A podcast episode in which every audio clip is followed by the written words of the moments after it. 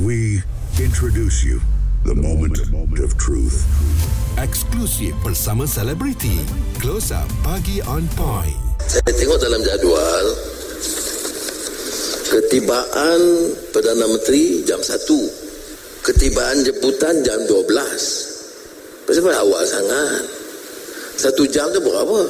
Ketibaan jemputan jam 12 nak ya. Dan insyaAllah uh, ini jadikan arahan um, 10 minit, 15 minit sebelum tu tak apa kena atur, tempat duduk sebagainya, tak apa.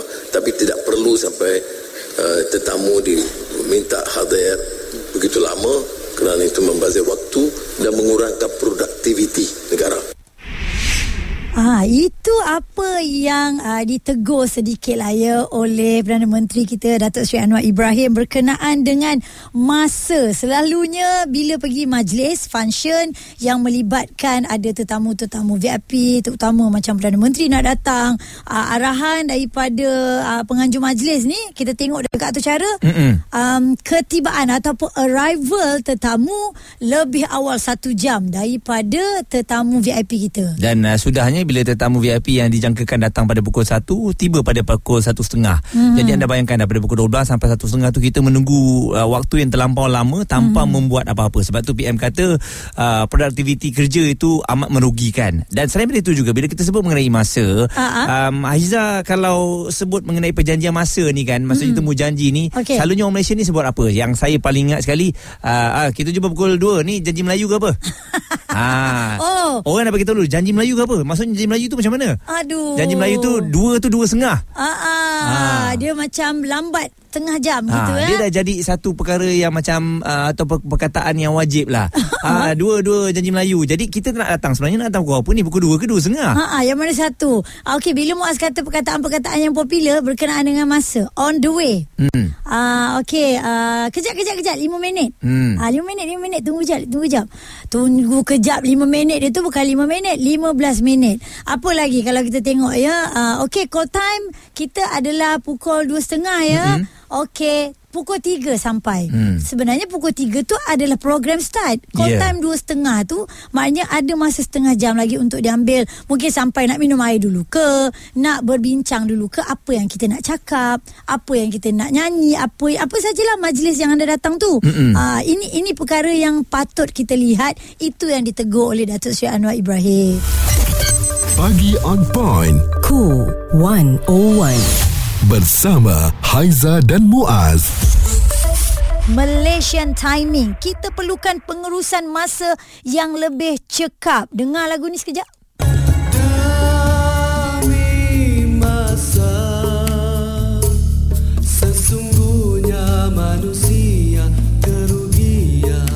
Memang rugi ya hmm. sebab banyak benda yang kita boleh buat uh, berbanding kita menunggu orang yang lambat masa. Saya lihat perkara ini memang harus dinilai semula dari awal lagi. Kalau anak-anak kita ni daripada kecil kita memang dah terapkan mengenai disiplin, hmm. ha jadi ianya tidak akan dibawa sampai ke besar ya. Dan Aizah setuju tak kadang-kadang bila tak menepati masa ni boleh dikaitkan dengan wanita. Sebab ah. wanita kita dah kata 30 minit ah jom kita gerak tapi tak gerak-gerak lagi. Kejaplah, kejaplah masih lagi bersiap. Ada kebarangkaliannya untuk saya bersetuju apabila suami dah start on, kita dah start nervous. Ha. Ha, sebab dia dah ada dalam kita on time. Kita yang lambat turun bawah. Maksudnya bersetujulah. Ha, bersetujulah. Ya, dan benda itu akan berterusan bertahun-tahun. Walaupun okay. dah dinasihatkan banyak kali. Jom kita tanya kepada Dr. Muhammad Zalid Rizal Zakaria, pensyarah kaunseling Fakulti Kepimpinan dan Pengurusan USIM. Doktor, macam mana kita nak melihat ni betapa pentingnya pengurusan masa yang efektif kepada rakyat Malaysia? Pengurusan masa ni dia sesuatu yang sangat mustahak kerana uh, banyak perkara yang boleh dijimatkan, uh, banyak usaha yang boleh diperbaiki.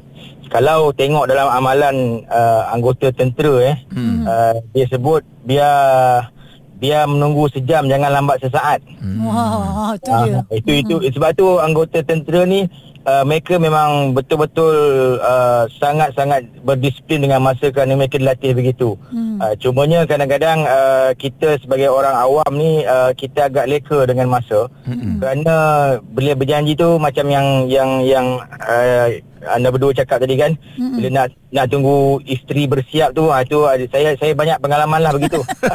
Semua suami mengalami nasib yang sama rasanya.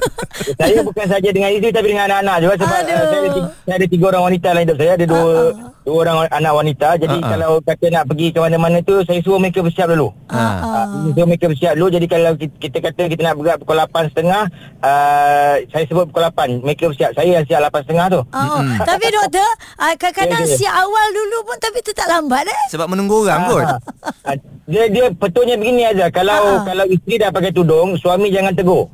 Oh, ya, yeah, betul. Ah jangan tegur sebab apa dia dah betulkan tudung tu dah memang kata orang dah dah on point dia orang perempuan kita kan dah on Ah, point tu kalau tegur eh nampak apa pasal tudung awak sengit ah ya, tunggu setengah jam lagi nanti.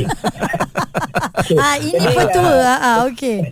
Berkaitan pengusaha masa ni sebenarnya uh, dia memang satu disiplin sebab tu uh, yang lagu yang dimainkan tadi kan demi masa kan uh, Hmm. ini satu jan Allah bersumpah dengan masa kita akan rugi kalau kita tak menjaga masa ni Hmm. jadi kalau kalau kalau ada per, uh, janji temu tu uh, elok kalau kita berada mungkin kalau tak cepat pun mungkin 5 minit lebih awal daripada janji temu Mm-mm. eh, ini dan ini faktor-faktor ini akan di akan terbawa-bawa sebenarnya kepada dunia kerjaya kalau kita tak menjaga masa ni. Betul. Uh, Ha, ha. ramai orang yang gagal dalam kerjaya kerana mereka gagal menjaga masa. Hmm. Eh, kalau masuk kerja pukul 8.30, mereka sampai 8.31, 8.32, 8.35, pukul 9 pun ada. Mm-mm.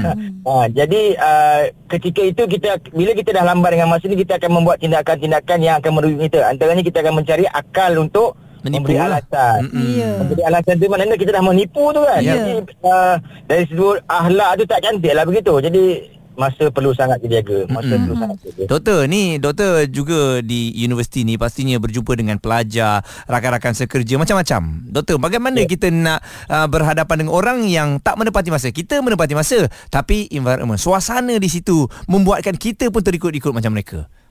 Kalau saya, kalau saya saya tinggalkan je. Hmm. Maksudnya saya berjanji dengan orang itu kita berjumpa pukul 10. Okey. Saya bagi masa kecederaan kat dia 10 Hmm. minit. Hmm. Kalau masa kecederaan itu tidak dipenuhi, saya tinggalkan saya saya beredar daripada perjanjian itu. Hmm.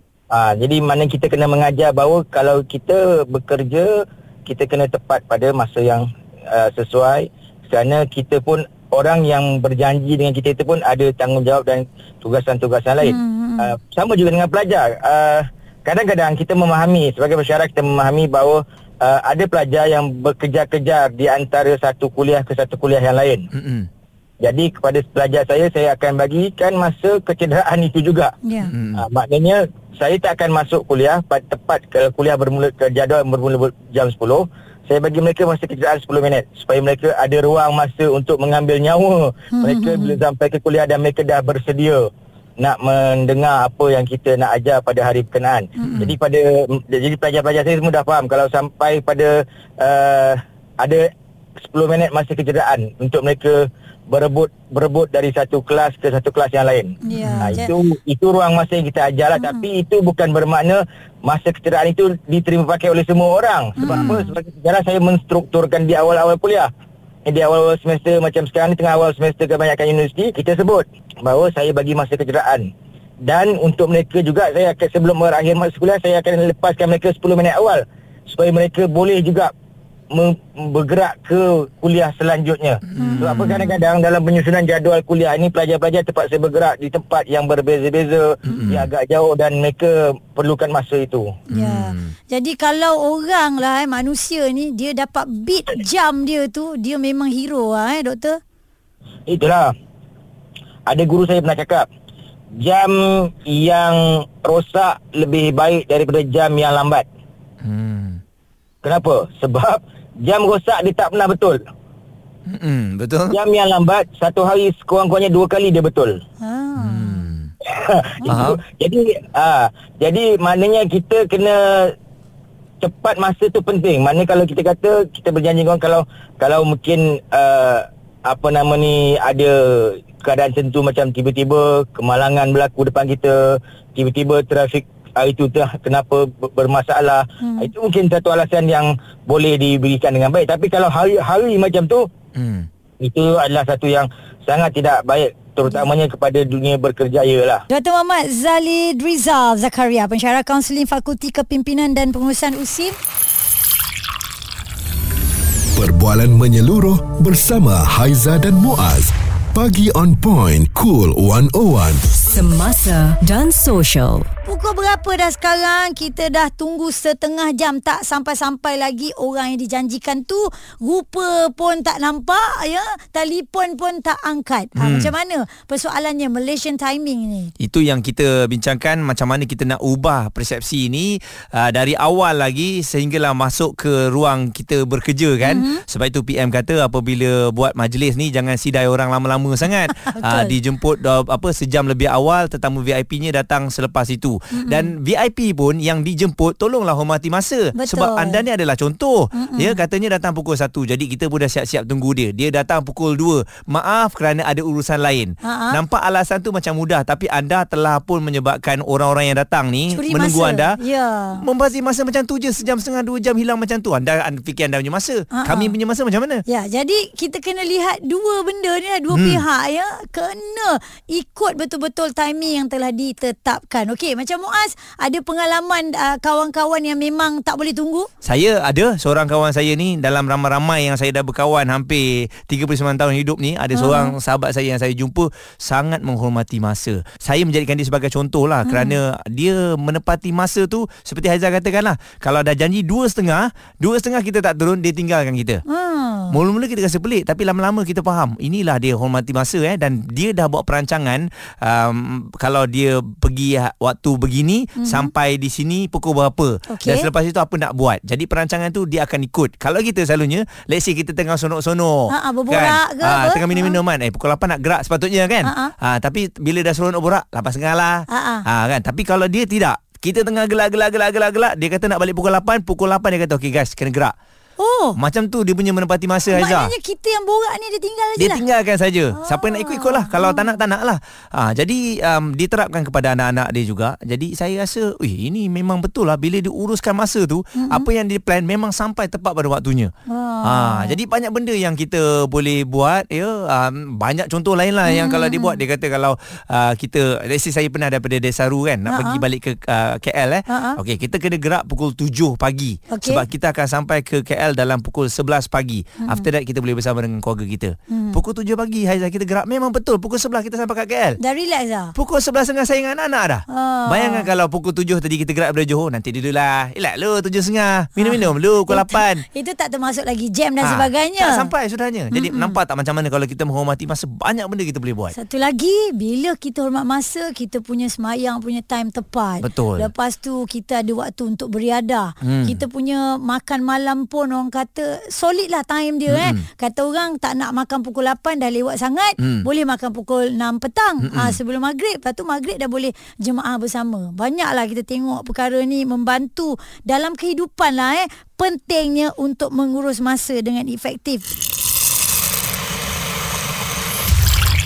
Responsif menyeluruh tentang isu semasa dan sosial. Pagi on point bersama Haiza dan Muaz. Di Cool 101. Kita nak bagi tahu kepada anda secara live ini betapa pentingnya untuk kita menepati masa. Yap, itu Ah. yang kita bawakan uh, sebab uh, Malaysian timing ni kita kena betulkan lah ya. Janji-janji Mhm. Melayu selalu katanya, ni janji Melayu ke kita nak jumpa? Kalau boleh kita buang lah benda tu kan. Ya. Tak, ini janji pukul dua, pukul dua lah. Mm-mm. Supaya semua benda kita dapat uh, lakukan dan memang dari awal lagi daripada sekolah pun memang kita dah tahu dah. Cikgu-cikgu memang mengamalkan sistem uh, masa yang tepat. Satu lagi uh, itu kat sekolah kan Muaz. Mm-mm. Okey, uh, bila berbicara tentang mak ayah yang mungkin tak menepati masa, Hmm. jadi anak-anak yang risau nak sampai sekolah awal, mak dengan bapak kata, "Eh tak apa, kejap lagi ni, jangan risau. Jangan jangan panik." Hmm. Tapi anak ni dah betul-betul nak ikut masa. Ni kita nak salahkan siapa? Mak bapak lah yang Bagi tak saya salah mak bapak lah Ah, sebab tak, stru- tak structure betul-betul Ah, kan. Anak-anak Ah. akan tiru apa yang mak bapak buat. Dia kata, hmm. eh mak saya kata tak apa pun kalau masuk lambat cikgu, tak apa. Sekolah masih lagi ada kat situ. Contohnya.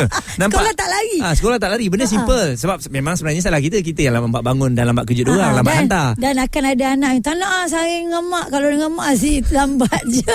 Ataupun tak nak lah kan. Yelah dengan mak selalu yang dipersalahkan kan. Bukanlah. Dengan mak ataupun Ah, ah. dengan mak si ponteng. Ah, jadi Oh. itu mungkin realitinya Ah, ah. ah, dan tak boleh lah kita tak salah kan kita nak ya. betulkan balik benda yang salah ni sebab Ah, ah. dalam uh, budaya Jerman dan Jepun eh jika tidak tiba 10 minit awal bagi mesyuarat dan juga temu janji Hmm. anda akan dianggap lewat dan semua aktiviti akan bermula dan berakhir tepat mengikut jadualnya jadi anda bayangkan kalau anda lambat 10 minit bos ni tak akan ulang balik dah Hmm. Ya. apa yang dia cakap ah, pandai-pandai lah mencari balik apa poin-poin tu ah, jadi itu di Jepun dan juga Jerman Okey dan uh, ada pertanyaan daripada pendengar kita Amar katanya uh, Haiza dan Muaz siapa yang akan sampai studio dulu? Hmm. Soalannya kan. Oh, ini- uh, pernah tak lewat antara uh, satu sama lain atau dua-dua lewat? Ah, ah. Ah, Jawapan dia? jawapannya Haiza Jawapan dia kami tak pernah lewat.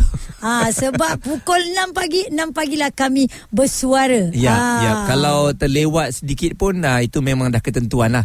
Sebab selalunya memang kita akan cuba hormati pukul 6 tu kita ada kat sini Ya, lah. kami kerja pagi Ha. uh, sampai ada kawan kita pun peluk uh, jam ya supaya mm jam tu berbunyi dia akan terbangun. Betul. Ha, eh? Ha, dan uh, siapa yang sampai dulu uh, kedua-duanya sampai memang sama. Kebetulan saya dengan Aizah ni Ha. ha. Aizah duduk jauh dia akan sampai awal mm-hmm. uh, dan uh, saya pun lebih kurang sama juga. Uh, saya akan sampai waktu yang samalah. Mm. Uh, jadi kita orang berdua ni berlawan lah. Ya. Ha, okey. Dan ada yang berkongsikan saya ni jenis yang menepati masa dah 18 tahun kerja, waktu kerja masuk jam 8.30. Okey. Tapi jam 7 saya dah sampai sebab saya akan ada masa untuk sarapan, baca news, Ah. baca email, but dapat pasangan yang terlalu santai bila janji nak breakfast jam 7 pagi, dia 7 pagi baru nak mandi. Aduh. Dan saya akan jadi uh, ni lah, uh, tak ada mood lah nak breakfast. Ah, memang betul pun. Betul juga janji pukul tujuh Breakfast Breakfast yang sedap adalah waktu itu tau Ya. Kalau dah pukul 11 Itu Betul. dah makan tengah hari Dia bukan breakfast. uh, jadi uh, breakfast tu memang waktu tu memang kena tepat lah kan. Uh,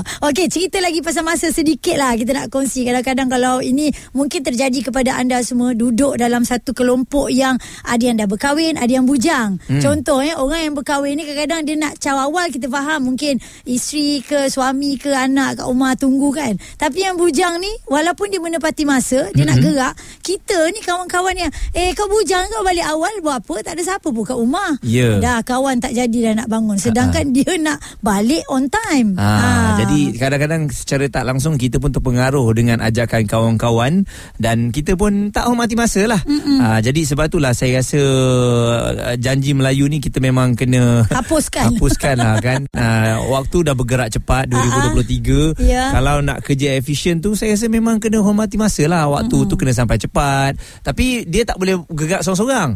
Kalau gerak seorang-seorang dalam uh, satu organisasi, uh, anda datang awal, yang lain datang lambat, macam mana nak buat kerja? Betul. Eh. kan jadi um, satu lagi majikan menjadi contoh yang uh, sangat uh, tepat lah untuk masa yang tepat ni sebab kalau bos pun lambat anak-anak buah kata jangan risau lah bos kita pun lambat tapi kalau bos cepat Hmm. Ya. bos sampai dulu sebelum meeting tu orang, orang lain masuk Ya. orang lain pun akan takut Bos kita sangat menepati masa eh. Kita Mm-mm. selalu nampak dia dah sampai dulu kita pula yang nervous ya. Okey itu kita kongsikan dengan anda semoga adalah perubahan dalam kita um, apa orang kata menepati masa ini ya. Jangan terlewat, jangan terlambat. Responsif menyeluruh tentang isu semasa dan sosial. Pagi on point bersama Haiza dan Muaz. di Cool 101.